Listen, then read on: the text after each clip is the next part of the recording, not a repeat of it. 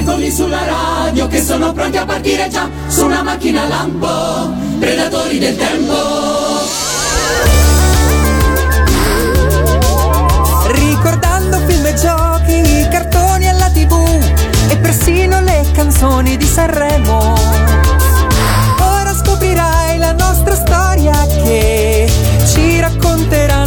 Per noi. Eccoli qua. Predatori del tempo che riportano un mondo come era qualche anno fa. Con Valentina Chinotti e Lorenzo son qua. Navigatori del tempo che rivivono il mondo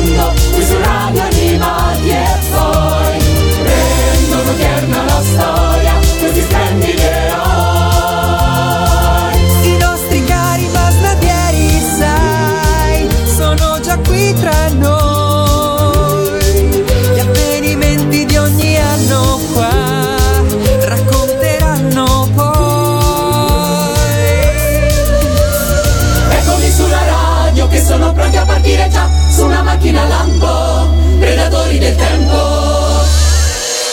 Eccoli qua i predatori del tempo, Lorenzo Valentina, ciao. e E, e Chinoppi, ciao a tutti! ben ritrovati a questa nuova puntata di questa trasmissione di radio animati che vi fa scorrazzare per il tempo, per gli anni e siamo giunti e siamo ancora nel 1999 come nelle precedenti due puntate, va detto questo. Eh Sì, diciamolo, dai. Diciamolo. Ricordiamolo a chi magari si è perso le precedenti puntate, ma quest'anno grazie ai fantastici podcast non avete più scuse per non riascoltarci ovunque voi siate in qualsiasi momento con l'app che preferite oppure andando su www.radioanimati.it. Eh, dunque, per il 1999 non abbiamo parlato, secondo me, abbastanza delle sigle italiane. Sì, abbiamo accennato al fatto che è uscito eh, Fivelandia 1999 perché nel 99 sarebbe così uscito Fivelandia 17, ma per scaramanzia eh, così Però ve- il 13 l'avevano fatto. venne rinominato. Sì, esatto, sì, sì, però il, il C'è del Five- razzismo sul insomma, Fivelandia in questa invece- numerologia. su Fivelandia viene deciso eh, di no. Però diciamo che anche un po' secondo la filosofia, insomma, dei, dei predatori del tempo, non a caso siamo, lo, lo possiamo dire, insomma, lo sapete già, a- alle battute finali no, di questa nostra trasmissione. Con il, il 2000 ci fermeremo, però così, proprio per rimarcare il fatto di un cambio eh, così anche generazionale, io stavo scorrendo prima di eh, andare in onda con questa puntata le sigle uscite nel 99 o comunque realizzate nel 99 o pubblicate nel 99 e Così, scorrendo la tracklist del Cristina D'Avena e i tuoi amici in tv di quell'anno, che se non sbaglio è il numero 12, e il Fivelandia 1999, trovo un sacco di sigle che io ehm, non ho vissuto, diciamola così. Diciamo che forse erano anche anni in cui noi non guardavamo già più moltissimo i cartoni animati, e questo ce lo siamo detti. Ma voglio mettervi un po' alla prova. Voglio mettere alla prova sia Valentina che Chinoppi con queste serie qua. Allora, canticchiatemi la sigla di eh, Il mondo incantato dei Pocket Dragons di Cristina D'Avena. Compro una vocale. Ok. Donna catch em all. Non è no? Eh, Gonna Catch 'em All è del 99, anche se in realtà Eh, i Pokémon andranno in onda a partire dal 10 gennaio del 2000. Però, vabbè, la sigla fu realizzata nel, nel 99. Ehm, altra, non vale. altra sigla, altra sigla. Un tritone per amico. Un tritone per amico. Sai cosa ti dico?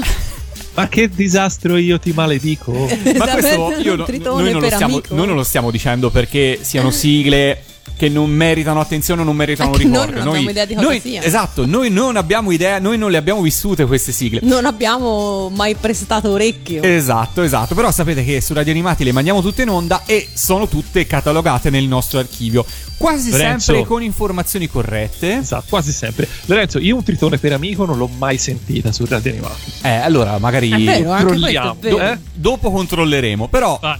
ti dico che ehm, noi mostriamo le informazioni dei brani in onda, come sapete, sempre, quasi sempre corrette. Perché prima scorrendole con Chinoppi abbiamo trovato eh, una sigla, sempre di Cristina D'Avena, sempre del 99, che si, eh, eh, si intitola così per il nostro database. Nel tunnel dei misteri con Nancy Drew e gli Hard Boys. Allora, però ti dico una cosa, non so la sigla, però guardavo il cartone animato. Sì, vale, però, è, Hard- a- è Hardy Boys. è Hardy Boys, esatto. Vabbè, ma cosa c'entra? Ma nel 99 c'era un po' questo, questo sdoganamento dei generi, c'era... Eh sì, esatto. Beh, Abbiamo, abbiamo passato una vita a chiedere che i cartoni animati fossero finalmente pensati anche per ragazzi più grandi e poi finalmente... Poi arriviamo noi che sul database di Tana delle sigle abbiamo una sigla intitolata Nel tunnel misteri con Esidu e gli Hard Boys, per cui Vabbè, ovviamente ci siamo immaginati qualsiasi cosa, però insomma, tutte diciamo nella macro categoria del sadomaso. esatto, sì, esatto. Eh, però per così Comunque voglio dire una cosa importantissima Sì, dici perché pure. eh, Certo. c'è un motivo per cui anche secondo me non sappiamo le sigle. Per esempio, io all'epoca comunque, come del resto ancora, io guardavo la TV. Ma c'era il fatto è che quello era il periodo più nero perché le sigle a quei tempi le tagliavano, le sfumavano e ne sentivi veramente poche. diciamo che Secondo me era, era anche per quello. Perché, No. per esempio, io quella de- de- degli Hard Boys lo, lo vedevo, ma la sigla non, non, non te la ricordo. ricordi. Non te la ricordi. Eh, no, beh, allora, diciamo così, eh, erano molte di queste serie che ho detto prima venivano programmate ad un orario mattutino che era, cioè, neanche l'alba, proprio, cioè, quasi a fine della notte, direi, in un certo Sì, senso. anche questa mi sembra Per cui c'era abbastanza- anche da dire che c'era una programmazione spesso per molte di queste serie, insomma, molto particolare. Dai, di- diciamo questo, diciamo questo. Ehm, volevo farvi ascoltare come per chiudere questo primo, questo primo intervento dedicato alle sigle così del 99, una sigla che nel 99 venne pubblicata, ma che in realtà è del 96 ed è una sigla di una serie francese che qua da noi prese il titolo di Peter e Isa, un amore sulla neve.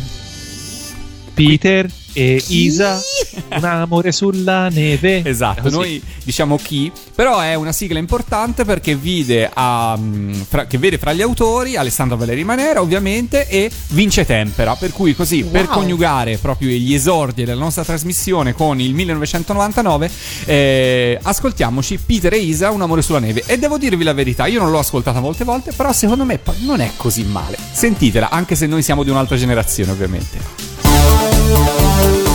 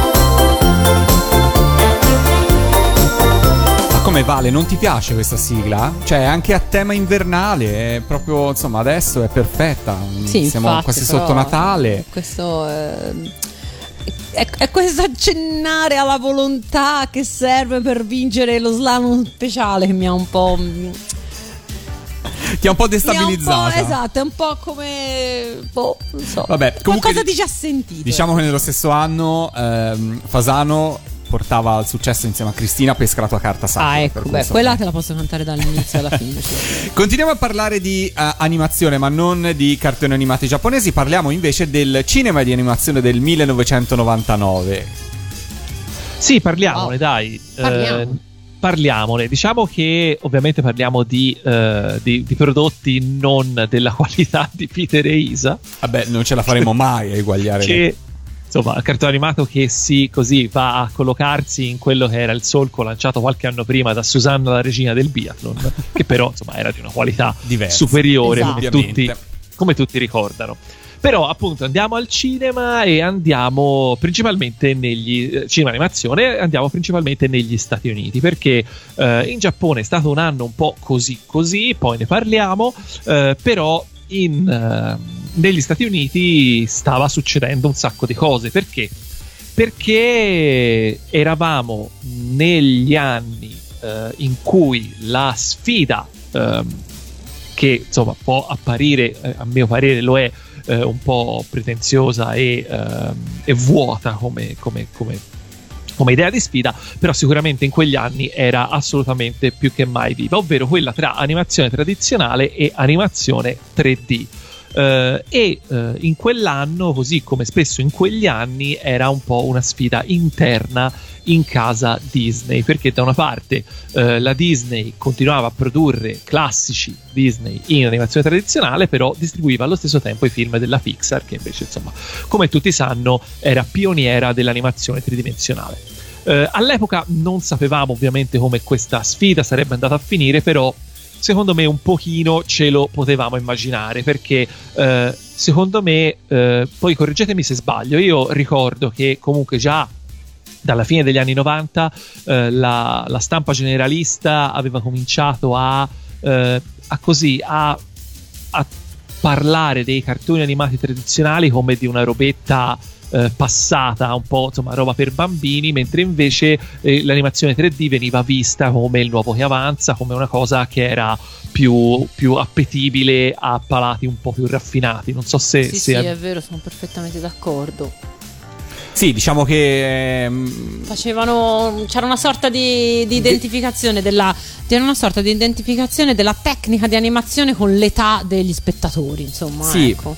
È vero, è vero, anche secondo me, cioè improvvisamente sembra che l'animazione, ah guarda, è anche per persone più grandi. Esatto, però deve essere fatta in 3D, deve essere computerizzata. Perché usano il perché sennò- computer. eh, esatto. Dopo che per anni l'hanno menata Sì, i esatto. giapponesi che usavano il computer, eh, per chiusa parentesi, e fra l'altro sappiamo tutti Che è non era vero, esatto. Ovviamente, vabbè, poi eh, esatto, quello è, è sicuramente una cosa che, che fa, che dà da pensare, perché a seconda di chi lo usa, il computer Eh. può, essere, può essere il bene o il male, ma vabbè, insomma, siamo, siamo abituati. Soprattutto siamo so- dipende dal budget che ha il prodotto, perché di solito poi il vero, il vero discrimine lo fa quello.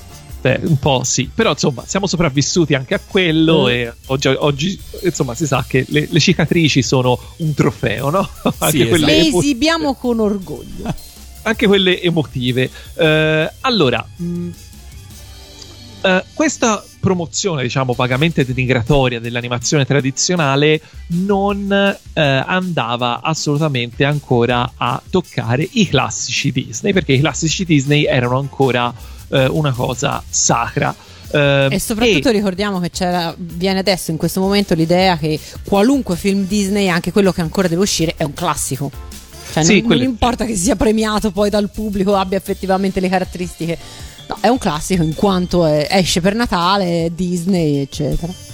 Beh, diciamo che loro sono, hanno creato questo, questo brand, sicuramente facendo leva sulla loro storia.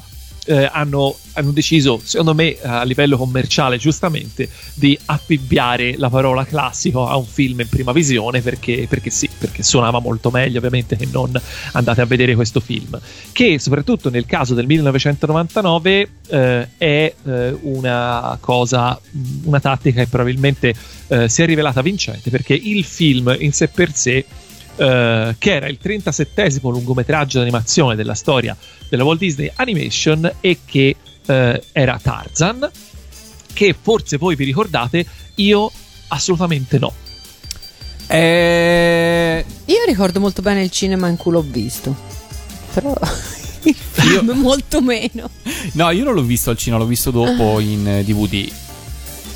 Io sono sicurissimo di averlo visto al cinema, però non, non ricordo assolutamente nulla. E devo dire che è anche uno di quei film che non è che. eh, che si sente, cioè molti di quei film anche di quegli anni sono diventati poi classici a, a posteriori, no? Perché comunque c'è una generazione di ragazzi più giovani di noi, magari di una decina d'anni, che hanno visto Aladdin, hanno visto eh, La Sirenetta, hanno visto insomma film di quegli anni e che adesso per loro sono ovviamente dei classici, però a me non mi pare di sentire nessuno di ricordare Eh. Tarzan. No, no, è vero, è vero. Eh, siamo vecchi, ragazzi. No, no, no, non è questione di appunto è essere vecchi, te lo età. posso garantire che anche ragazzi più, più giovani, eh, quando mi, mi citano i loro film Disney preferiti, Tarzan non lo mettono mai. Ma diciamo che forse non è fra le pietre miliari, diciamolo così, come abbiamo detto prima, forse Nemmeno tra le pietre, Però- io direi è tra le pietre d'inciampo, No, guarda. io non sono così d'accordo. Ma? No, lo dicevi anche per Mulan, per cui non sono Allora, Mulan aveva, secondo me, dei.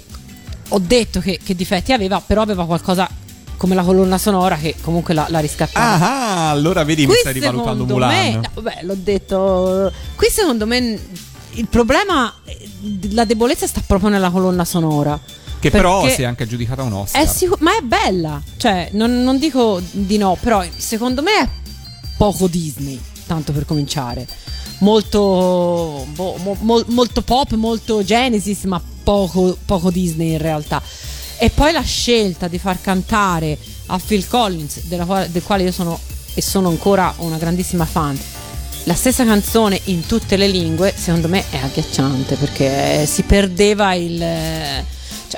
Ne- nelle canzoni dei film Disney il testo va, va- va capito, va ricantato, va.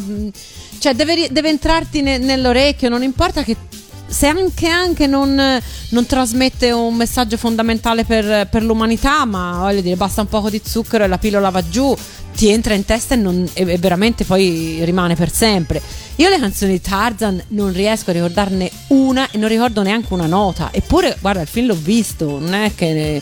E ricordo anche che passavano, insomma, c'era modo di riascoltarle, ma secondo me erano quanto meno disneyano potesse esistere all'epoca. Ma questo è vero, è vero, anche perché c'è da dire che ehm, in quegli anni lì c'era stato un, un, dire, un avvicendamento anche nel mondo degli adattamenti italiani dei film Disney, eh, per cui non c'era eh, Ernesto Brancucci che salutiamo, eh, bensì c'erano altri, poi la scuola Brancucci rientrerà dopo, però insomma non a caso quegli anni lì erano un po' diversi, insomma si stava andando in un'altra direzione e forse, forse troppo pop. Io sono d'accordo con te Valentina, forse si, seguiva- si inseguiva troppo la bella canzone, ma ci si discostava troppo da realtà, da quella semplicità che comunque doveva continuare ad avere un cartone animato, perché poi di cartoni animati si parla, perché chi guarda un cartone animato alla fin fine cerca anche un po' di leggerezza, un po' di semplicità, per cui eh, perché appunto non darla, ehm, sono d'accordo. Tu Chinoppi cosa ne pensi? Io però penso più o meno, più o meno come voi, ovvero sì, eh, la canzone, il singolone di Tarzan è un pezzo famosissimo che però non associ a Tarzan, Eh, esatto. perché è proprio un pezzo pop di Phil Collins. E allora ascoltiamocelo il pezzo pop di Phil Collins e poi continuiamo a parlare di animazione perché c'è altro da svelare in questo 1999. E questa è You'll Be My Heart di Phil Collins.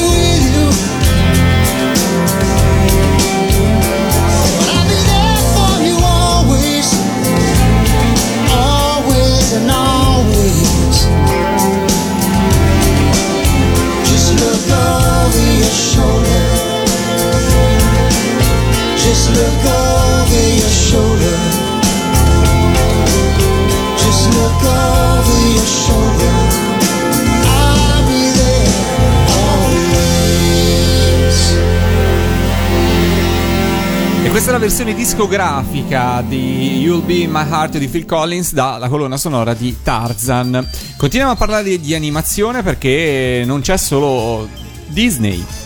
Ah no? Ah no? No? No? Va bene, ok, no, non c'è solo Disney, hai ragione. Eh, però ne parleremo dopo perché in realtà Perché adesso- adesso continuiamo a parlare di Disney. più o meno. No, perché allora ehm, chiudiamo Perché con Tar- Lorenzo Tarzan. sbaglia come me. Pensa che siano due Eh, oh. cose diverse. Beh, all'epoca non erano un po' più diver- un, po', un po' più così distanti rispetto ad oggi? Sì, era praticamente come funziona? Funziona che stiamo parlando ovviamente della Pixar.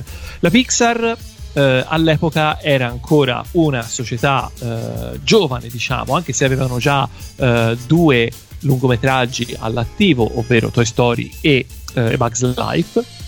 Però, diciamo, è una società che ancora si stava, si stava formando. E eh, proprio il rapporto con la Disney è stato fondamentale per lo sviluppo perché eh, dopo il successo di, scusate, di eh, Bugs Life la eh, Pixar e la Disney firmano un accordo di distribuzione per cinque nuovi lungometraggi. E questo dava una sorta di eh, respiro alla Pixar che insomma sapeva di avere garantito un input di denaro costante per almeno un po' di tempo e quindi poteva cominciare a sviluppare progetti in maniera più anche parallela se vogliamo. Anche se in realtà già lo stava facendo. Eh, tra l'altro questo, questo accordo non comprendeva il film del, del 1999 perché eh, l'accordo comprendeva soltanto eh, film diciamo nuovi. Quindi soltanto escludeva quindi sequel eh, o reboot o quello che volete.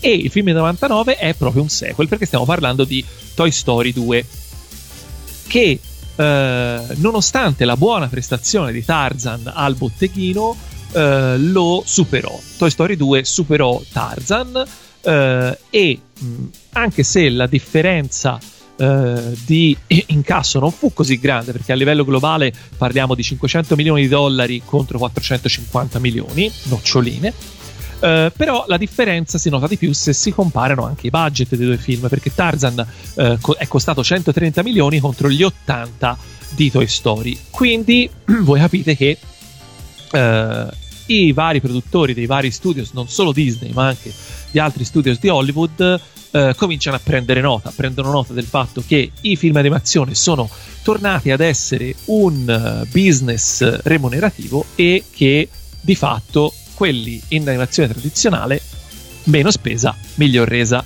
Eh, poi possiamo parlare del fatto che eh, era la Pixar di cui stavamo parlando, quindi il fatto che i film Pixar fossero già all'inizio della loro vita eh, dei film molto molto molto belli e sicuramente molto più belli dei classici Disney di quegli anni eh, era dovuto non alla tecnica animazione ovviamente ma ai creativi, alle menti creative che eh, muovevano gli ingranaggi della Pixar, gente come eh, John Lasseter, gente come Pete Docter, eh, Lee Unker, cioè, insomma tutta questa gente tutta questa gente qui che eh, insomma eh, a cui dobbiamo eh, questa era gli anni 2000 diciamo del- dell'animazione a livello, a livello mondiale.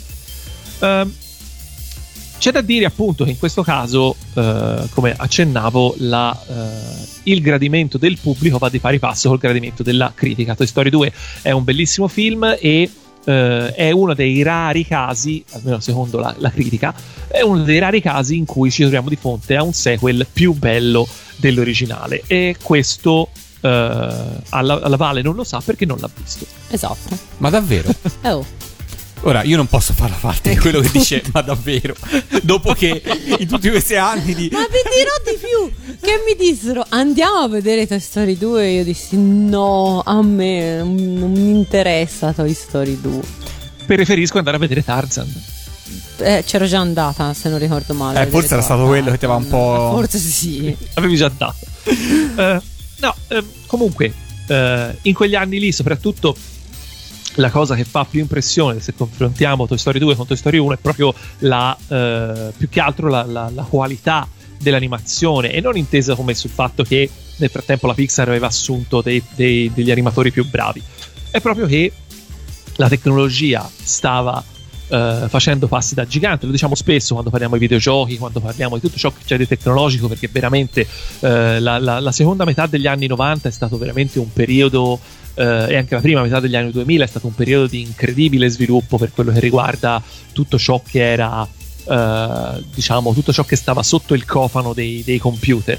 Eh, e appunto la Pixar grazie anche all'accordo di cui parlavamo prima quindi ai soldi di mamma Disney riusciva a eh, sfruttare appieno e a far crescere le proprie server farm per esempio per chi eh, conosce di cose tecniche eccetera eccetera. Tra l'altro una cosa eh, interessante è che proprio in quegli anni la Pixar eh, sviluppava, eh, aveva già in realtà sviluppato, però diciamo affinava quelli che poi sono rimasti, cioè i propri software proprietari per l'animazione eh, 3D, quindi sia per quanto riguarda l'animazione, per quanto riguarda la modellazione, per quanto riguarda il rendering e si tratta di software che poi sono diventati nel corso degli anni i eh, veramente i software per fare quelle cose. Quindi è vero che parliamo di eh, uno studio di animazione con degli artisti straordinari, ma eh, non ci dimentichiamo che dietro a questi artisti c'era un team tecnico di gente veramente, veramente brava che di fatto ha cambiato, eh, ha, ha contribuito a cambiare l'industria tanto quanto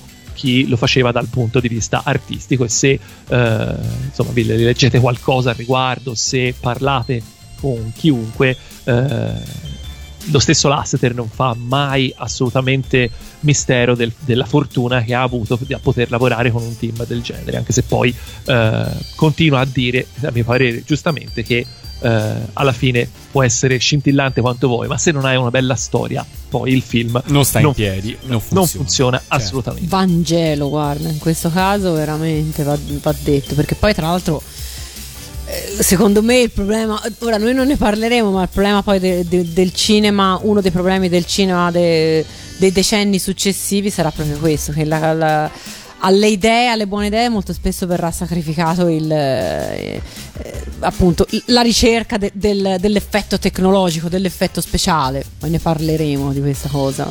Sì, in realtà ne parleremo e non ne parleremo perché Forse secondo non me nel la- 99, però... Eh, ma secondo me anche nemmeno nel 2000, perché eh, secondo me la vera mazzata dell'animazione 3D sull'animazione 2D arriverà nel 2001 con l'uscita quasi in contemporanea di eh, Monsters Co. e Shrek che avranno entrambi un successo incredibile a fronte di una proposta veramente veramente povera per quello che riguarda eh, la- la- il 2D che se non sbaglio il, il film Disney del 2001 sarà Atlantis il cui, unico, il cui unico vero scopo è vedere quanto hanno copiato il mistero della pietra azzurra. Spoiler, spoiler, non tantissimo, non quanto il Re Leone deve a, eh, A Kimba. A Kimba. a Kimba.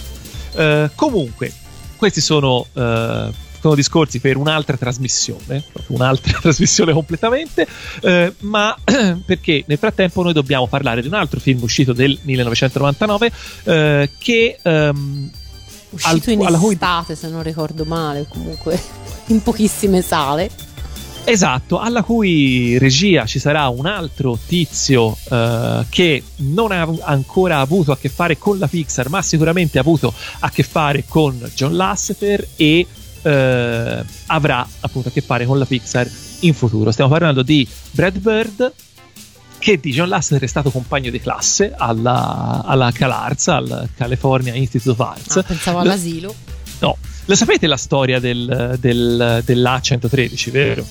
No No? ma questo Ah, cioè- raccontaci Ok, A- A113 è una cosa che compare in tutti i film della Pixar. A un certo punto trovate da qualche parte la scritta A113.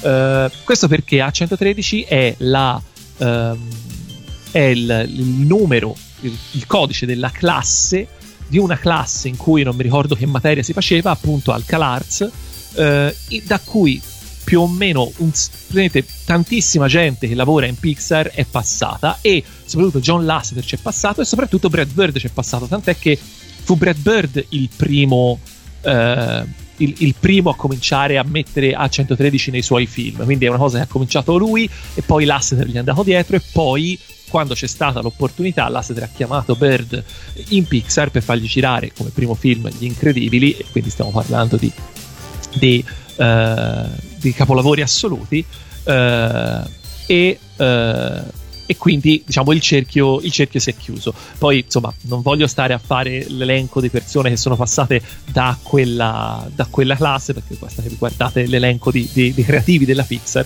aggiungeteci gente tipo so, Tim Burton e, insomma, e, e compagnia cantante capite che era un corso che funzionava.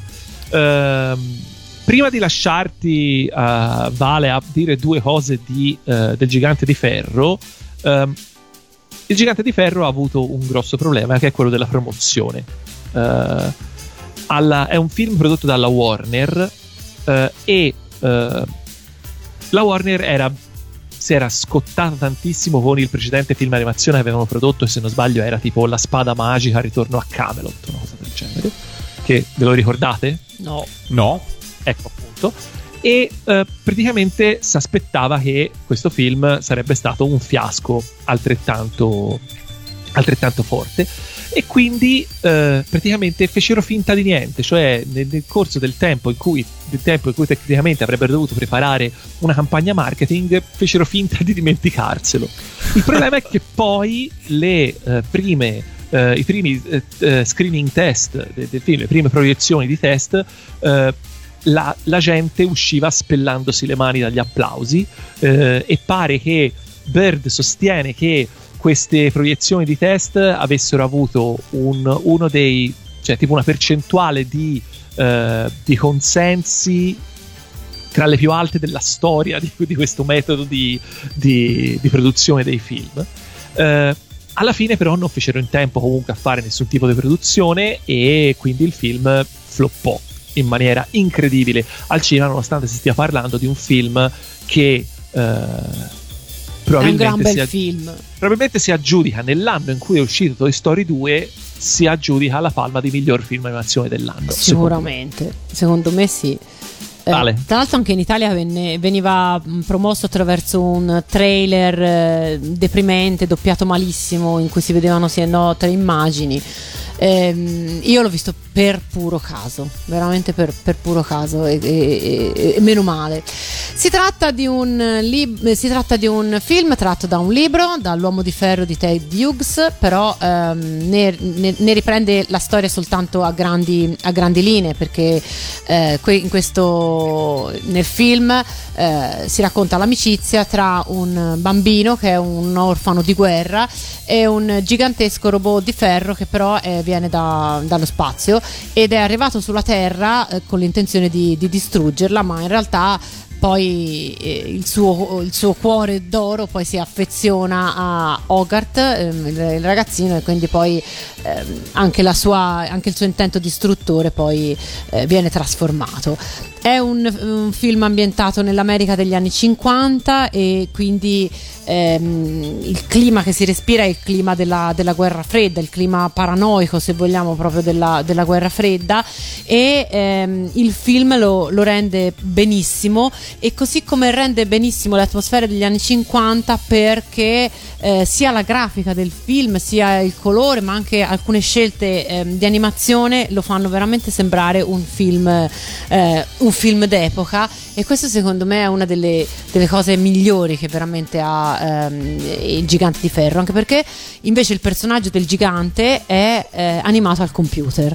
E in questo caso l'animazione al computer non solo si vede ma si deve vedere perché proprio mette in evidenza il fatto che lui non viene né da quel tempo né da quella né dalla terra quindi è, È voluto, me è veramente è voluto e è uno dei film veramente più eh, commoventi, toccanti che affrontano temi anche piuttosto impegnativi, la pace, la, la pena di morte, ma con un linguaggio chiaro, semplice, quindi senza fare eh, lezioncine o, o morali finali. Insomma, secondo me è un, è un film che meriterebbe ancora oggi molto, molto, molto più successo e consiglio a tutti di, di recuperarlo perché Assolutamente. vale assolutamente ogni minuto di... Tra l'altro, tra l'altro è uscita anche un'edizione anniversario, eh, direi quest'anno, visto che Direi quest'anno. credo, eh, credo, non mi ricordo se è Italia è uscita? dell'anniversario. Eh, questo però non me lo Eh. ricordo, sono sicuro che in- negli Stati Uniti e in altri paesi è uscita, in Mm. Italia non lo so, però può darsi perché mi sembrerebbe strano, perché ormai Comunque queste- cercatelo perché Sì, vale sì. la pena.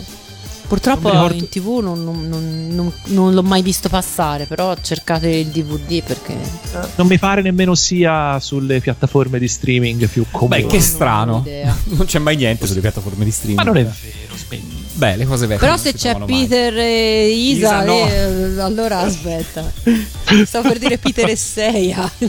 Esatto, eh, tanto l'anno è quello. Eh, Chiudiamo l'angolo dell'animazione con eh, un. ehm, così, un appuntamento al cinema con qualcosa che noi siamo più abituati a legare alla TV. Esatto, perché do- chiudiamo l'appuntamento al cinema d'animazione negli Stati Uniti eh, con eh, South Park, il film di South Park, eh, Bigger, Longer and Cut, ovvero in italiano più grosso, più lungo e tutto intero. Eh, e eh, sì, è esattamente quello che vi potete aspettare da un film di South Park. Tra l'altro, Quindi gli Hard Boys e Nancy Drew, insomma. gli altri sì, poi, esatto. esatto. No, eh, quindi sicuramente, beh, no, vabbè, lì c'è effettivamente. Allora, io l'ho trovato molto bellino perché. A parte il fatto che è uscito troppo presto in Italia, perché come dicevamo anche le altre volte, South Park è arrivato molto in ritardo e quindi quando è uscito il film South Park non era ancora entrato, non era ancora popolare come lo era negli Stati E Io Uniti. infatti ho visto, ho visto il film, ma non è che mi ha colpito così tanto, proprio perché ancora da noi non era diventato un fenomeno South Park. Esatto, ma infatti è anche. io. Allora, diciamo che ha, ha delle cose, a parte il fatto che non si trattiene, a differenza di, eh, a differenza di, di quello che può fare in televisione, eh, non si trattiene. Che magari non ha bisogno film- di trattenersi. Esatto. Il cattivo del film è Saddam Hussein, che muore e va all'inferno e tratta Satana come se fosse, diciamo, il suo, il suo zerbino, perché lui è più cattivo. e, ehm, e praticamente però è interessante perché è anche molto metatestuale, proprio per quello. Cioè, eh, South Park in televisione è bippato, cioè tutte le parolacce sono bippate. Al cinema no. Perché al cinema ovviamente ci sono delle regole diverse, perché poi avendoci un rating più, più elevato, puoi anche farlo. Ed è bello perché all'inizio del film i ragazzini sono stupiti da questa cosa. Nel senso, è come se loro dicessero le parolacce e lì per lì si aspettino di essere bippati, poi si rendono conto che non sono bippati e hanno un attimo di. si guardano un attimo, no? Come per dire. Ed è, ed è molto carino perché gioca molto anche su questo, gioca molto sulla, sulla censura, gioca. È il tema, diciamo, principale del, del film, è proprio la censura.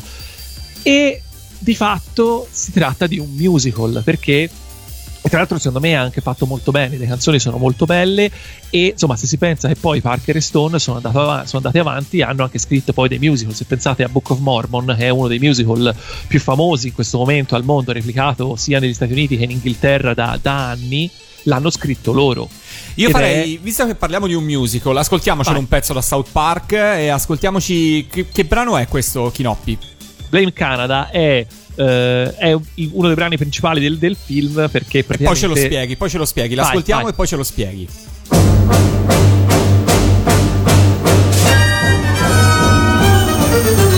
Times have changed. Our kids are getting worse. They won't obey their parents. They just want to fart and curse.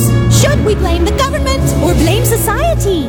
Or should we blame the images on TV? No, blame Canada. Blame Canada. With all their beady little flapping heads so full of lies. Blame Canada. Blame Canada. We need to form a full assault. It's Canada's fault. Don't blame me for my son Stan. He saw the darn cartoon and now he's off to join the clan. And my boy Eric once had my picture on his shelf. But now when I see him, it tells me to fuck myself. Well, blame Canada. Blame Canada. It seems that everything's gone wrong since Canada came along. Blame Canada. Blame Canada. They're not even a real country anyway. My son could have been a doctor or a lawyer, rich and true. Instead, he burned up like a piggy on a barbecue. Should we blame the matches? Should we blame the fire? Or the doctors who allowed it to expire? Heck no! Blame Canada! Blame Canada! With all the hockey hullabaloo! And that bitch Anne Murray too! Blame Canada! Shame on Canada! Trash must dash, the laughter and fun must all be undone. We must blame them and cause a fuss before somebody thinks of blaming us!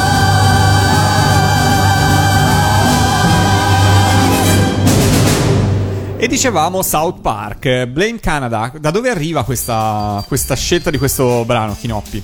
è praticamente è, è il brano che, che dà il là a quella che è la, la trama principale del film, perché praticamente quello che succede è che eh, i bambini imparano troppe parolacce perché vanno al cinema a vedere questo film eh, di eh, cosa ho detto? South Park. South no, Park. non hai detto niente, l'abbiamo detto noi. detto Ah, noi. ok, ok, scusate. I bambini di South Park vanno a vedere questo film al cinema, che è il film di, eh, di due eh, attori comici eh, canadesi che si chiamano in italiano Trombino e Pompadour. Che eh, e imparano molte più parolacce, e la eh, madre di uno dei bambini, che è sempre in prima linea, è diciamo la, la, la, la Moige del- de- del- della serie, che eh, siccome ovviamente deve trovare qualcuno a cui dare la colpa per il fatto che suo figlio dice troppe parolacce, ovviamente piuttosto che guardare in faccia al fatto che forse lei è una madre piuttosto assente o quel che è, insomma decide di dare la colpa a qualcosa e decide di dare la colpa al Canada, perché loro sono canadesi e quindi gli Stati Uniti dichiarano guerra al Canada per, per- per colpa di questa cosa qui. Comunque, prima di, sal- di- di saltare completamente di categoria, fatemi chiudere perché eh, in tutto questo cosa succede in Giappone? In Giappone non succede moltissimo, devo dire, perché eh, l'unica vera, per esempio, lo studio Ghibli nel 99 tira fuori un film che è decisamente considerato un film minore, anche se poi a guardarlo di film minore non si tratta. Esatto. Il film in questione è Tonari no Yamada-kun, ovvero il titolo italiano credo non so se è I miei vicini Yamada, Sì, esatto. Eh, e, ehm, ed è un film di Isao Takahata, e quindi non di Hayao Miyazaki, tratto da un fumetto Yonkoma, cioè un fumetto quelle che possono essere diciamo le, le- le vignette umoristiche, le strisce umoristiche giapponesi, sono eh, fumetti che hanno sempre eh, quattro, quattro vignette eh, e appunto a sfondo umoristico eh, e di fatto è un film molto surreale sulla vita di questa, di questa famiglia media giapponese eh, che ricorda milioni di famiglie medie giapponesi viste nei manga o negli anime ehm, che come stile Tranne ricorda- quelle dei cartoni animati di robot, perché quelle sono tutte particolari. Ma... vero. Eh, ricorda come stile un po' quello di eh, Ghiblis, che erano i, eh, i corti cortometraggi fatti dallo studio Ghibli. Non so se l'avete mai visti, ce ne sono due. Qualcuno sì. Uno l'ho, vi- uno l'ho visto. che sono appunto eh, roba di quel tipo lì. Ed è un film che non credo abbia, abbia fatto grosso successo al botteghino, ma non nasce per quello, veramente. È delizioso, è strano, è giapponese, eh, è Takahata in, eh, in- in tutto e per tutto. Guardatelo se non l'avete ancora fatto. Se siete, non potete chiamarvi fan dello studio Ghibli se non avete visto questo film, perché è molto, molto, molto bellino. E allora lo recupereremo. Assolutamente. Eh, facciamo un'altra pausa musicale prima di cambiare argomento. Che dite? Vai. Eh? Vai. Io direi Ok. di farla, visto che prima insomma abbiamo citato eh, una, una serie no, di, di Cristina, che insomma non è che l'abbiamo così. eh, Peter Isa? eh sì, esatto, dai, recuperiamo Nancy con e- il, il vero successo del 1999, così la, la Vale se lo canta nel frattempo.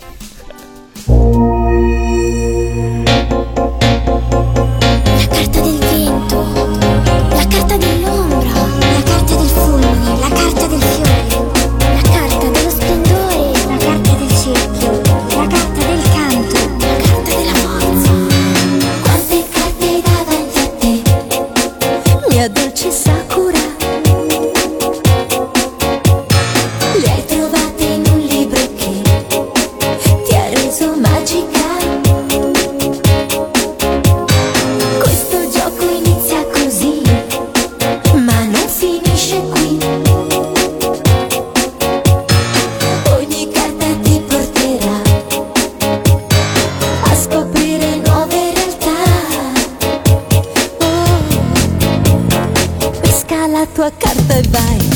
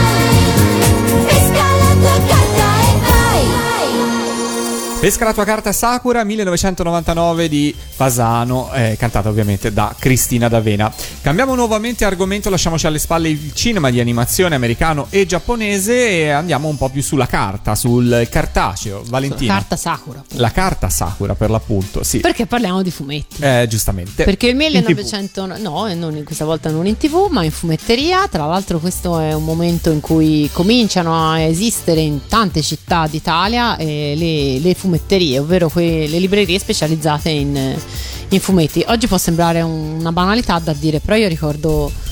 Insomma, quando, qua- quando cominciarono a essere appunto così diffuse da poter scegliere quella vicina a casa, insomma, fu, fu un gran bel momento, devo dire Beh, la verità. Beh, sì, decisamente sì. Anche se in realtà al giorno d'oggi stanno un po'.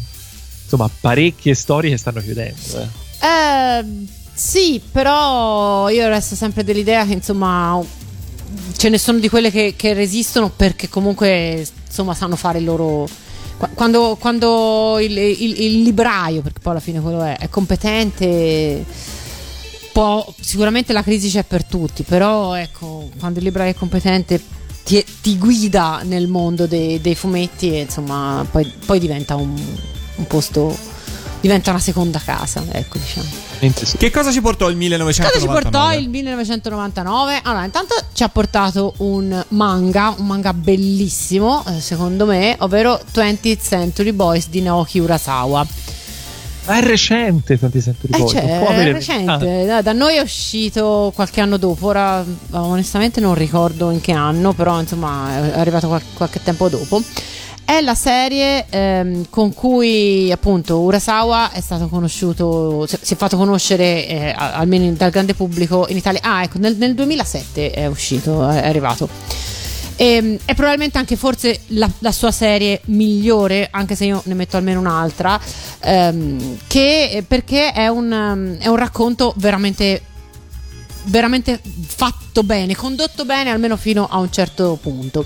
È la storia di un gruppo di ragazzini che devono affrontare un, eh, un nemico fondamentalmente, di cui non conoscono neanche il nome, però è una specie di, di leader, ehm, di leader religioso. Beh, no- non vi posso veramente raccontare mo- molto di più perché... ehm, Beh, sarà anche un nemico, però si chiama l'amico. si chiamava l'amico, ma insomma poi è tutto fuori che è un amico. Eh, è un racconto, come diremmo oggi, distopico, ma comunque molto, molto verisimile, molto, molto plausibile, in cui si analizzano il tema del, del fanatismo, del, del dispotismo, e che si contrappone, diciamo, poi a- a- ai legami, quelli più, più tradizionali, della famiglia, degli, degli amici. È una lettura estremamente appassionante, estremamente ricca di, ehm, insomma, di, di- di- momenti di- diversi, quindi anche, anche la narrazione ha- ha- segue più registri, segue più registri, anche per, i personaggi sono, non sono bidimensionali, sono estremamente sfaccettati. Quando lo avrete letto, poi discuteremo del finale. Perché Che non ti ha convinto? No, diciamo di no. Diciamo Basta che, di non che essere stata l'unica, non rimanere Vabbè. troppo convinta dal finale di 20th Century Boys. io Eh. lì, lì nasce purtroppo Urasawa, io lo amo, lo amerò sempre, però eh, diciamo che come l'ho amato fino a due terzi, tre quarti di, eh, di 20th Century Boys, poi non l'ho amato più perché eh, non solo il finale di 20th Century Boys eh, si perde, ma poi diciamocelo, eh, non è parti- Urasawa non è particolarmente bravo nel, nel chiudere le storie. È un maestro assoluto dei sottoarchi, quindi eh, troverete nelle sue storie troverete i più meravigliosi personaggi secondari che potete immaginarvi Però non vi aspettate, non vi Esatto. aspettate che facciano chissà che, perché che- no, spesso vabbè, sono però- lì e basta. sì, però sono lì, però sono delle belle storie. Uh, poi sì, hai ragione, magari non, non contribuiscano a granché nella, nella trama principale, però chi se ne frega, è sempre un bel, un bel leggere. Il problema è quando poi deve andare a, a tirare i- le somme. Uh, lo stesso Monster, che, è la sua, che, è, che era la sua, insomma, la sua opera lunga precedente a 20th Century Boys, non era esente da questo, da questo effetto. Uh, e io credo... Io eh, ne che- salverei soltanto uno. Pensa un po'. Vero? Però in questo momento mi sfugge il titolo, quello Pluto. Vabbè, Pluto, ecco. Eh, Beh, esatto. perché Pluto è, è, Eh, è perché non volumi. esatto, eh, esatto. E comunque poi soprattutto perché fine la spacca. trama non l'ha. Eh, sì, però dai, non quanto 20 Century No, no, no, no, però alla fine svacca anche quello.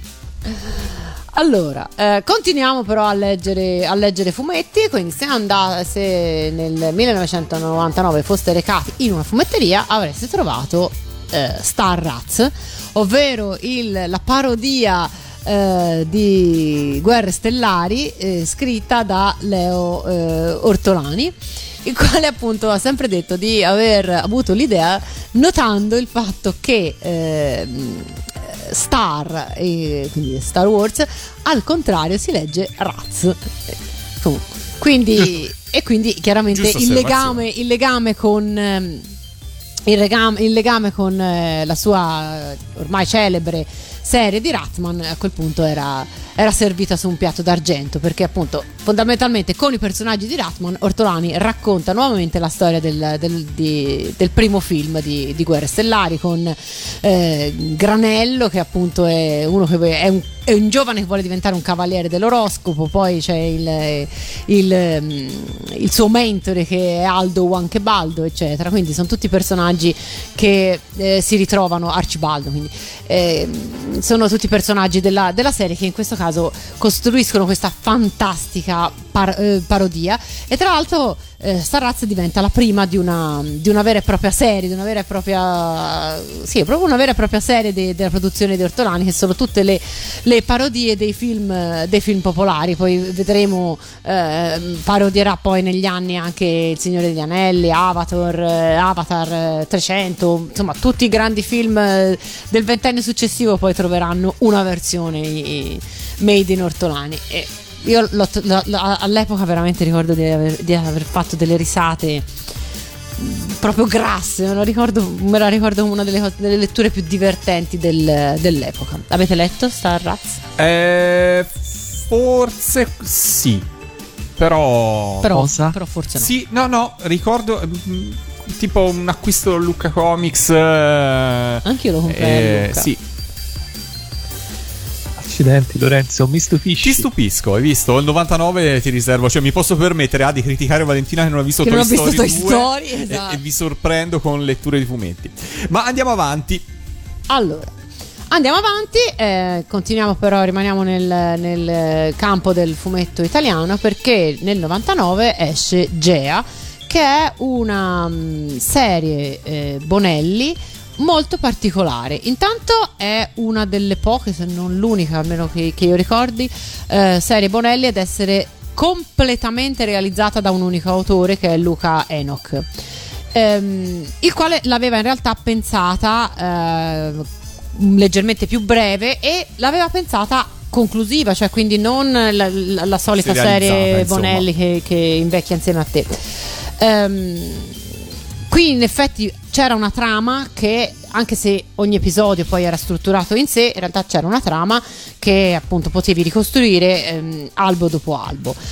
La, la storia racconta appunto di Gea, che è questa mm, ragazzina che una ragazzina abbastanza, eh, abbastanza ordinaria, abbastanza tranquilla, che però è una specie di, di supereroina, ha il potere di combattere creature che vengono da, da altre dimensioni e che minacciano l'equilibrio del, del pianeta Terra. Quindi è un fumetto che mm, può appartenere a tanti generi, insieme eh, cita anche molti stili. Io ci ho trovato qualcosa dei manga, mh, ci si può trovare insomma i classici del, del fumetto italiano e senza essere forse un capolavoro è comunque stato secondo me una- un interessantissimo esperimento. Quindi eh, sono pochi numeri, credo siano 18 numeri, quindi insomma se la riuscite a recuperare potrebbe, potrebbe stupirvi. Prima di andare sul prossimo eroe a fumetti, ascoltiamoci una sigla che in qualche modo ce lo introduce, anche se la sigla di qualche anno dopo e si riferisce alla serie di animazione.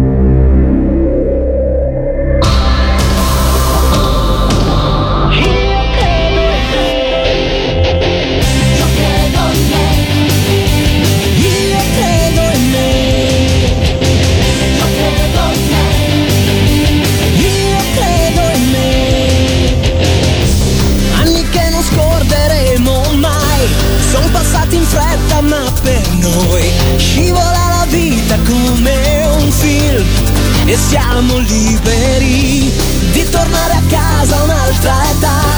Dove con la nostra abilità superiamo esami di routine e poi formiamo un team. Cuore mio, non stancarti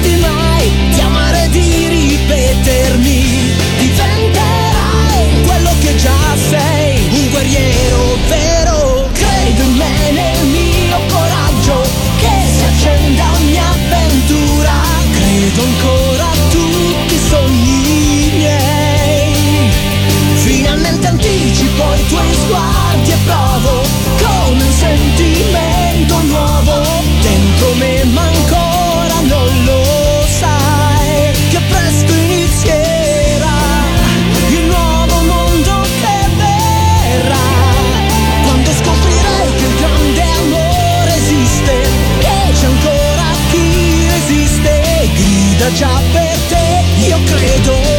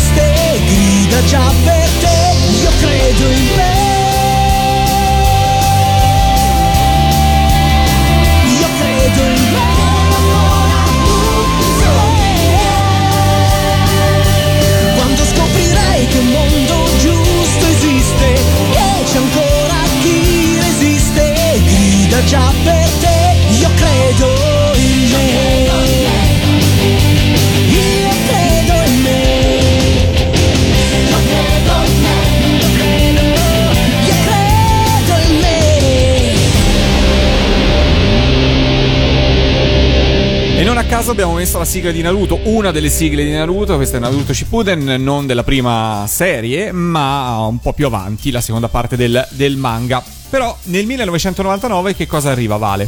Arriva proprio il manga di Naruto. O meglio, arriva in Giappone perché da noi in realtà Arriverà un po' dopo. arriverà molto dopo, sì. E, mh, tra l'altro, appunto, il Giappone del 99 aveva già visto da diversi anni la fine di, di Dragon Ball e stava affrontando il pieno successo di One Piece.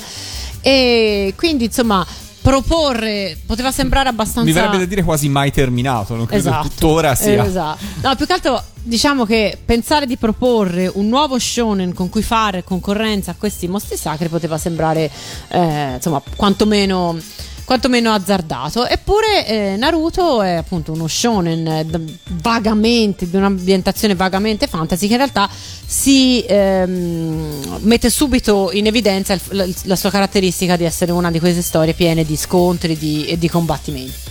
Racconta infatti la storia di un ragazzino che aspira a diventare il ninja più forte di tutti. E ovviamente eh, all'interno della, della storia poi ci sono, ci sono certo ovviamente tutte le organizzazioni dei cattivi che il protagonista deve in qualche modo sconfiggere, poi ci sono le storie che legano i personaggi e poi tutta una serie di citazioni ehm, tratte dal- dal- dalle storie folcloristiche e anche dalle, dalle religioni, dalle filosofie orientali. È una storia che è durata fino al 2014, dopo mi si dice 72 volumi e mm, è considerato uno dei maggiori successi dei, dei manga degli ultimi de- del fumetto giapponese sicuramente degli ultimi vent'anni. Qui in Italia ha avuto un- anche, anche qui un grandissimo successo oserei dire se ricordo i, i ragazzini vestiti da Naruto a Luca Comics mm, penso se, se si deve basarsi su quello quantomeno Sì, direi di sì. Esatto. Almeno basandosi su quello, indubbiamente sì. No, Voi l'avete visto? È andata, è- andata così. La serie di animazione o il manga? Il manga no. No, il manga neanche io. La serie sì, un po' sì. Devo dire che è stata una di quelle serie talmente lunga e a cavallo di un periodo così disastroso della TV commerciale italiana per quanto riguarda la programmazione dell'animazione giapponese che eh, povero Naruto è stato spezzettato. Cioè, secondo me è riuscito. È stato talmente forte il suo successo che è riuscito a tenere pazie- cioè, i- i- gli spettatori a volare da Italia 1 a Hero, da Italia 1 da Hero poi di nuovo un po' su Italia 1, poi Italia 2, poi grossa attesa per vedere nuovi episodi. Insomma, è stato un dramma. Credo che Leonardo Graziano, che dà la voce al protagonista, una delle domande a cui più spesso si è trovato a rispondere è quando arriveranno i nuovi episodi di Naruto. Tuttora, se guardate la pagina Facebook di Italia 2, qualsiasi cosa Italia 2 posti sotto viene subito commentato sì, ma i nuovi episodi di Naruto. Questo è un cut, diciamo, diciamola così. Io, io sono nel cuore tutti questi fan che, che attendono aspettano con ansia. Esatto. Eh, andiamo avanti perché ce n'è ancora uno di, fu- di fumetti da citare, un, un titolo molto famoso, ovvero eh, La Lega degli Straordinari Gentlemen, un ehm, fumetto, appunto una serie eh, scritta e disegnata da Alan Moore e da Kevin O'Neill che mh, praticamente mette in una stessa storia alcuni personaggi tratti da celebri eh, romanzi del passato, come per esempio il capitano Nemo e, um, e Mina Murray, e li mette a combattere contro le forze del male comandate dal, dal dottor Fu Manchu. Ora, al di là del fatto che non è proprio l'idea più originale del, del mondo, però è sicuramente, un, ehm, è sicuramente una serie che si, si, fa, si fa notare intanto per bellissimi disegni e soprattutto per, eh, per i colori, per, la, mm, cioè per, quella- per quell'idea proprio di fumetto che, che si ha quando si sfogliano le pagine eh, di, questi, di questi albi. E poi perché comunque in realtà c'è una specie di, di sottotrama, secondo me, in, questo, in questa serie, ovvero oggi siamo abituati a leggere di supereroi, a vedere supereroi. Moore, voglio dire, aveva, appena concluso Watchmen che mh, analizza in modo molto cupo eh, il- il- l'idea stessa de- dell'essere supereroe. Ma la domanda è: ma chi è stato il primo supereroe? Come sono nati i supereroi? E quindi i- nel mettere insieme tutti questi straordinari gentleman, appunto, che combattono il male, c'è un po', eh, c'è un po' questa. mm, C'è un po' questa idea, questo suggerimento che insomma i supereroi in realtà ci, ci siano sempre stati o comunque hanno origini molto più lontane di quelle che noi pensiamo quando insomma pensiamo all'idea del, del supereroe. È stato tratto anche un film da questa serie, un film che boh, insomma non, non- non- non ho trovato particolarmente eh, entusiasmante. Voi avete visto il No, film? no, questo non l'ho visto. Io ho visto il film, non ho letto il fumetto. Devo dire che il film eh, beh, è abbastanza universalmente ritenuto un filmuccio. Credo sia stata l'ultima interpretazione ufficiale di Sean Connery, può darsi mi Sì. sbagli? Non lo so, ciò nonostante il film è riuscito un po' così così. Boh, mm, sì, in effetti. Però insomma aveva un, un- un suo che anche quello. Bene, sì, visto che siamo già entrati in clima film, cinema, io direi di fare un'altra brevissima pausa e poi di, di affrontarlo questo cinema del 1999. C'è la Vale che scalpita per parlarci di alcuni film in particolare, allora siamo pronti a sentire che cosa ci deve raccontare. Nel frattempo facciamo una pausa con la colonna sonora di un film del 1999, è un film italiano, si intitolava Tutti gli uomini del deficiente e la colonna sonora vedeva all'interno anche gli Elio e le storie tese con Raffaella Carrà. Non uscire col ministro senza portafoglio perché il conto puoi pagare ti fa.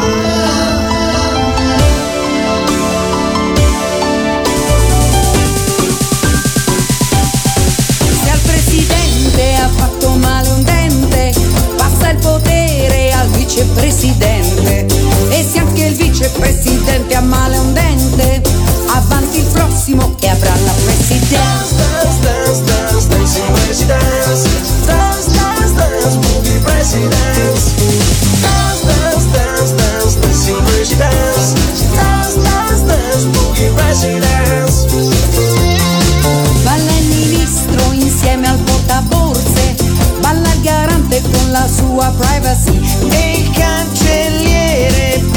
Cancellino, scancella la tristezza va a bailare la presidenza.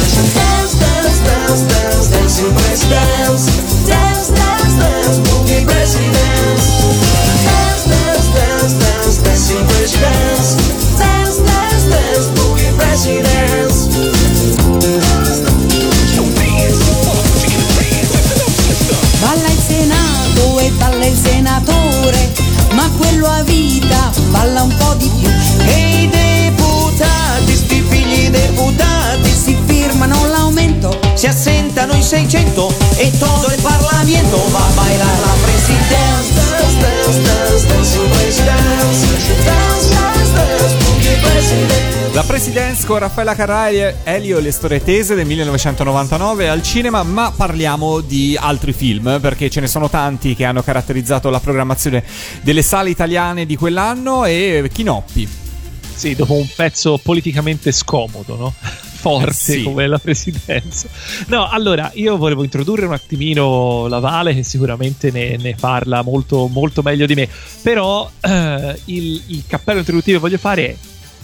Voi non avete idea di quanti film sono usciti nel 99 e a questo giro abbiamo deciso di eh, sacrificare un po' la parte cinematografica perché? Perché se no Tanto ne avremmo comunque lasciati fuori qualcuno. Esatto. Esatto, e se no si stava tre puntate a parlare di cinema, quindi abbiamo preferito eh, focalizzarci su altro e chiudiamo però col cinema perché appunto di, di cose da, da citare ce ne sono tanti. Intanto Vale comincia a parlare dei tuoi film preferiti del 1999. No, non posso Che- parlare aspetta, dei miei film preferiti, dobbiamo attenerci alla scaletta. Perché sono noiosi se parli dei tuoi film preferiti.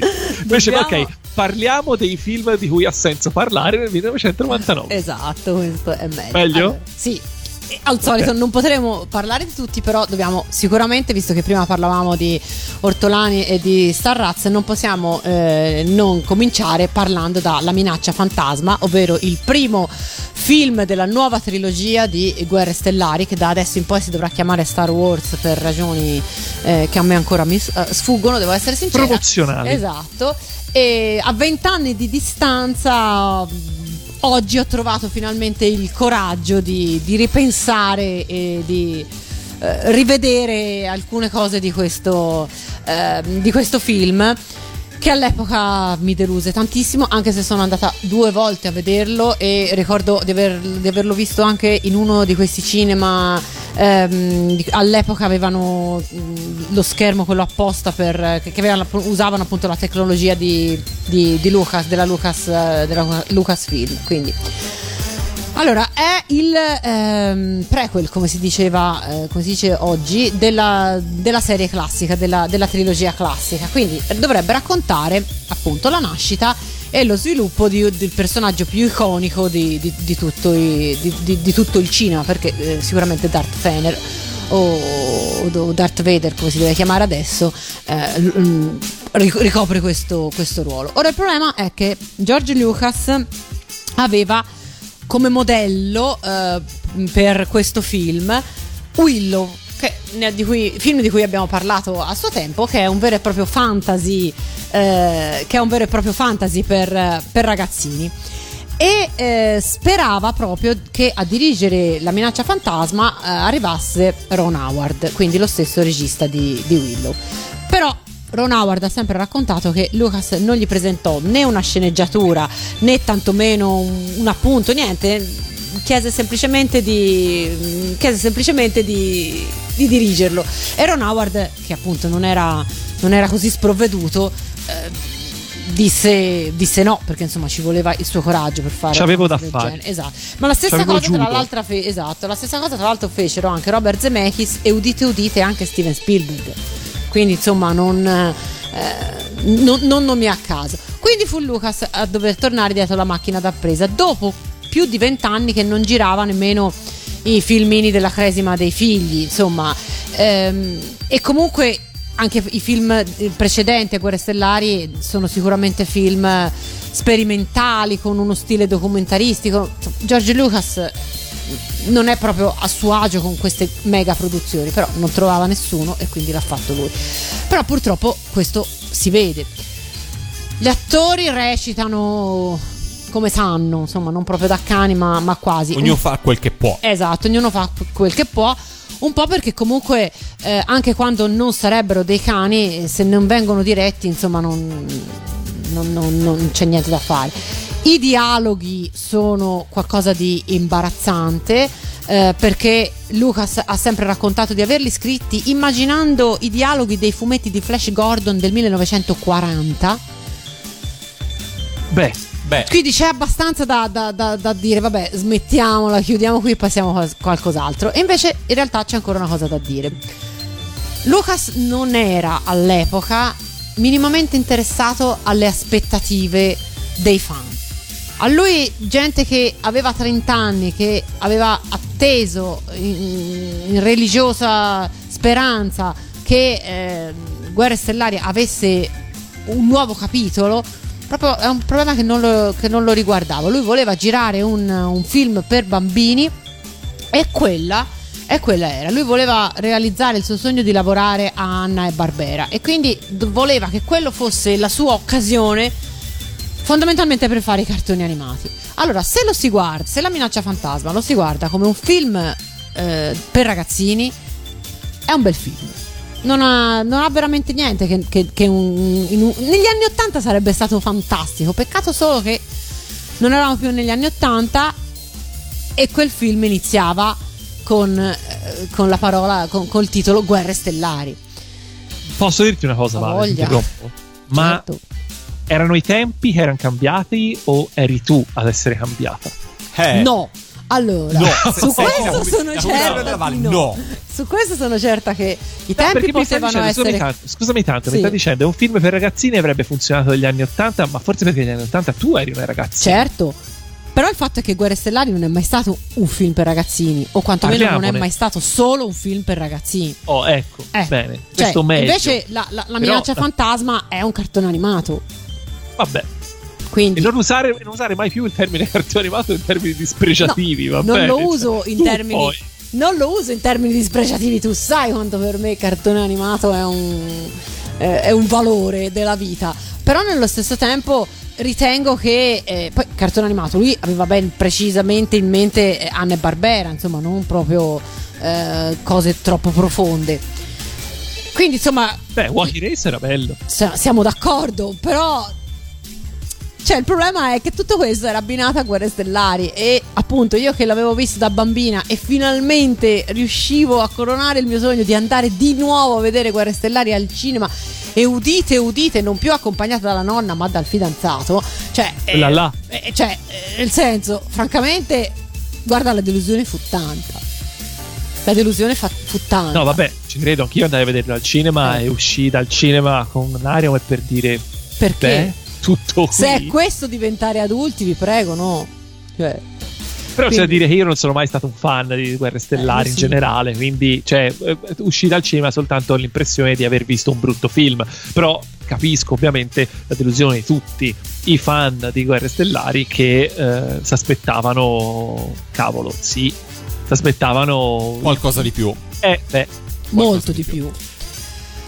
Andiamo avanti. eh, altro ok, film. passiamo... Andiamo avanti. esatto. Rimaniamo sempre nell'ambito della fantascienza perché nel 1999 esce il film eh, che veramente ha rivoluzionato per molti- sotto molti aspetti il concetto stesso di film di fantascienza perché è, è l'anno di uscita di Matrix.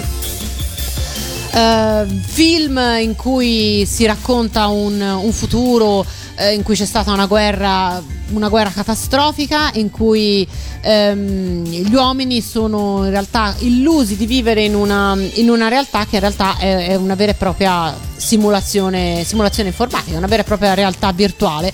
All'epoca questo concetto di realtà virtuale, almeno a me, non era così, non era così familiare, quindi ave- Matrix è un film di, di grande impatto, soprattutto, prima di tutto, un grande impatto visivo.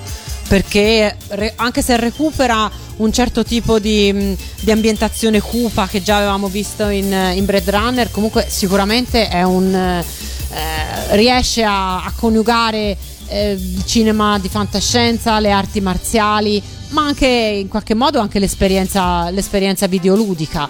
Eh, Telefonini della Nokia telefonini oggi improbabili. della Nokia, oggi improbabile, però ehm, quindi è sicuramente un gran film che rimane da vedere sia per gli effetti speciali, all'epoca erano all'avanguardia, oggi appunto forse sono facilmente replicabili anche dal computer di casa, comunque ehm, sia a livello scenografico che a, che, che- che, mh, a livello figurativo, insomma non, veramente è un film che rimane, così come rimane eh, a livello di, di azione, perché è un, è un film che si segue, almeno da questo punto di vista, si segue molto bene. Poi eh, diventa un pochino più più complicata la- la- le, le varie sottotrame religiose in qualche modo che, ehm, che affiorano e che poi troveranno più ehm, troveranno più spazio nei, nei seguiti che comunque non sono no, non sono parlare dei seguiti. ecco appunto che non sono all'altezza voi avete visto questo film? L'ho visto, l'ho visto. L'ho visto veramente. Davvero? Sì, sì, l'ho visto veramente e al cinema. E non è il mio genere in generale, perché non è il Ma- mio e che genere. ci facevi a vedere fantascienza. Avevo sbagliato sala. ah no, ecco scherzo. Volevi vedere Suore di Menare? No, no, no, no. dovevi no. vedere gli Hard Boys eh, No, anche se in quell'anno secondo me c'era anche American Pie. Ehm, no, vabbè, no, Matrix l'ho visto al cinema, non è il mio genere, però insomma sicuramente mi colpì. Poi comunque fu anche un, un film che fece moda, diciamoci la verità. Ora, prima l'ho citato a battuta, però effettivamente anche il Nokia eh, che si vede in quel film diventò di moda. Se eri figo avevi il salvaschermo di Matrix sul tuo computer. Cioè, comunque... giravi col cappotto anche d'estate Giravi col cappotto, gli occhiali da sole, insomma, fece effettivamente costume, dai, possiamo dire Sì. così. Sì, no, lo sfondo con le a, a fosfori verdi, con le lettere che cascano, poi Eh. là è stato usato veramente a destra e a sinistra per secoli. Per secoli, sì. E finiamo con uno dei miei film preferiti di sempre, un film a cui sono veramente affezionata, ma proprio dal, dal profondo del cuore. Rimaniamo sempre in ambito fantascientifico. sarà noiosissimo. Non è assolutamente noiosissimo. Potrei recuperare la, la base della Vale Triste. No, non puoi recuperare. È uno dei film Ok. con cui ci si diverte, penso, di più al mondo, ovvero Galaxy Quest. Ah, È vero, una vero. sorta di parodia, in qualche modo, di, di Star Trek. Con, eh, con gli attori, poi con attori che poi sono, erano a loro volta stati attori di, di grandi blockbuster del, del passato, da Alan Rickman a Sigourney Weaver. E è un Alan film Rickman, esatto, ed è un film divertentissimo, ricco di battute, ricco di citazioni che sicuramente piacerà a tutti coloro che appunto sono cresciuti con un certo tipo di film, con un certo tipo di televisione, appunto quindi a tutti coloro che sono in qualche modo cresciuti negli anni 80 e che adesso ascoltano radio animati. Ma veramente merita vederlo perché è anche una, davvero una grande prova di attori. Io non l'ho visto, però mi viene in mente un altro film che, insomma, è Balle Spaziali. No, no, no, no. No, non, non siamo lì. Balle spaziali molto più irriverente. Qui è, qui è una citazione parodistica, ma è anche una dichiarazione d'amore, secondo Ok, me. a- esatto. A, Mi questo ricorda- tipo di, di produzione. Cosa Mi ti ricorda i film di Edgar Wright, tipo eh, Shaun of the Dead, tipo... ehm, eh, ora non mi viene. Eh, comunque i film di, di- di Edgar Wright che sono delle parodie però fatte con una conoscenza assoluta della Con materia. amore proprio. Quindi è fare la parodia di un film, in questo caso di fantascienza, girando un film di fantascienza che allo stesso tempo segue gli stilemi e li decostruisce. È un, è un esercizio difficilissimo che quando riesce, specialmente se sei appunto un appassionato di quel genere, è una delle cose più belle che puoi vedere, perché da un lato ti stimola diciamo così, la parte, l- l'intelligenza, la parte che, che vede oltre, ma allo stesso tempo ti entusiasma perché ti racconta una storia bella di quelle come piacciono a te. Esatto. E dopo la minaccia fantasma, credetemi, ci voleva proprio un film. Prima di staccare del tutto, eh, di chiudere la puntata e di chiudere il 1999 definitivamente e di spostarsi con il 2 Nel davanti. nuovo millennio. No, il nuovo Ah, millennio è dal 2001, dai. Allora, non riparliamo di dopo vent'anni. Eh, allora, giusto per dirvi un, un elenco veloce dei film di cui non abbiamo parlato e che se, ne avessimo parlato capite che ci vorrebbero voleva altre sei puntata. puntate. Vai. Nell'ordine, sono una ventina. Nell'ordine, Fight Club. Eh, Vi- vi- visto e mi ha fatto una rabbia pazzesca quel film. Perché? Ehm, perché alla fin fine forse aveva un risvolto personale che mm, ho colto poi a distanza nel tempo. Vedi. È interessante. Comunque, Fight Club citatissimo, fighissimo, stilosissimo, lancia, se, come se ancora ce ne fosse bisogno, Brad Pitt nell'Olimpo degli attori. Però poi a fuori di lanciarlo dovremo recuperare. Sì, sì, eh, esatto, qualcuno dovrà andare a riprendere. Poi, eh, essere John Malkovich. Vale, piaciuto? Sì, È un film un po' più, più curioso, diciamo, esatto, è molto particolare come film. però molto bello. Il Sesto Senso, che lancia la carriera di eh, Night M. Shyamalan, o non come so si qua- chiama? E rilancia anche quella di Bruce Willis. lancia quella di Bruce Willis come attore vecchio, prima era giovane, ora è vecchio, eh, e soprattutto lancia un genere a sé che sono ovvero i film di eh, M. Night Shyamalan, ovvero i film con il colpo di scena alla I fine. film montati strani. Film montati strani. È piaciuto molto a me. A me tantissimo. Pensate Molto- che, che noi rimanemmo, eh, dopo averlo visto, decidemmo di vedere, di- all'epoca si poteva, rimanere anche allo spettacolo successivo per vederlo, per scoprire se davvero non c'era mai modo di capire, non c'erano indizi per capire il finale. Io devo dire che sia Fight Club che il Sesto Senso ho capito entrambi dove andava a parare durante la proiezione, ma in momenti in cui non c'entrava niente. No, io assolutamente no, io sono tonta da questo punto di vista. Se non me lo dice il regista, io non ci arrivo. Continuiamo, continuiamo la carrellata. Vai. Allora, Il giardino delle vergini suicide, che io non ho idea di cosa sia. Eh, io sì, Uh-huh. Piaciuto? Boh, no, cioè, o meglio, non posso dire che sia un brutto film, ma Vabbè, ancora So- devo Sofia- capire qual era il suo messaggio recondito. Comunque, Sofia Coppola per me si salva in un solo film che è Lost in Translation Esatto, perché si svolge in Giappone. Che poi soprattutto il film che ha fatto dopo, pensa un po' quanti anni sono passati. Esatto. esatto. Eh, Magnolia, film particolare anche questo che a me è piaciuto, devo dire. Io invece mh, non, non l'ho particolarmente Non c'era apprezzato, sangue, quindi no, vai. Eh? American Beauty, film secondo me eh, sopravvalutatissimo Sono d'accordissimo. E non è piaciuto granché. No, dire. neanche a me. E rimanendo sugli American, American Pie, che, Che invece non ho visto. Che io ho visto, Eh, io sì. no, Ma che secondo me, vabbè, è un film da che oggi diremmo boh, da videocassetta. Probabilmente erano sprecati spendere, non so, all'epoca forse 10.000 lire per andare al cinema. Però dai, alla fin fine rilancia un certo tipo di commedia. E il primo, secondo me, eh, può essere ancora visto. Dai. Secondo me è uscito, è uscito al momento giusto perché ha rilanciato un po' questa commedia un po' più scollacciata, se vogliamo, che però insomma non era così scollacciata come negli anni Ottanta. Però Eh sì, insomma, esatto. con se- allusioni sessuali ben esplicite, eccetera, eccetera. E poi secondo Lì- me, eh, vai. Vai, vai. No, no, appunto dicevo, tra gli altri film da citare, Eh. io citerei Eh. sicuramente due film giapponesi Vabbè. che abbiamo avuto la fortuna di vedere in Italia quell'anno lì, ovvero L'estate di Kikujiro e, mm, Che meraviglia. e Tabù, che sono due film eh, in cui recita Takeshi Kitano.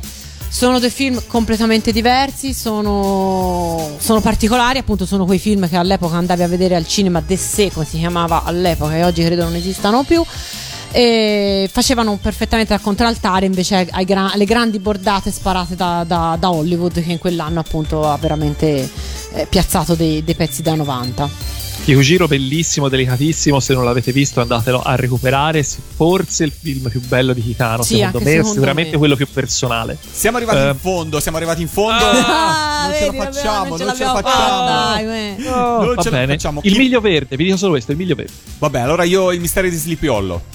Ho di- di- Blair già Project. 10.000. Hunting presenze. Questo l'ho visto. Ma il mistero della strega dei Blair non l'ha visto? No, non l'ho visto perché mi dava le... No, no, non l'ho visto, non l'ho visto. La mummia sì, però. Ah, la Oddio. Muccia. Io li ho visti, io li ho visti tutti. Finiamo Notting qua Hill, questo... Notting Hill se scappi, scappi, di se sposo. scappi ti sposo. Notting dai. Hill sì, se scappi di sposo no. Però Julia Roberts eh, era i- i- debordante. Eyes Wide Shut. Non l'ho visto. Male, Vabbè. male. Basta, basta. Finiamo qua. Finiamo qua, chiudiamo Vai. qua questa puntata dei Predatori del Tempo. Chiudiamo con la colonna sonora di, eh, di, di Matrix, il pezzo di Marilyn Manson e si intitola Rock is Dead. È tutto per questa puntata. Ci troviamo a- nell'anno 2000, l'ultimo anno dei Predatori del Tempo. È tutto per questa puntata. Un saluto da parte di Lorenzo. Un saluto da parte di Valentina. E un saluto da parte di Chinoppi all'anno prossimo.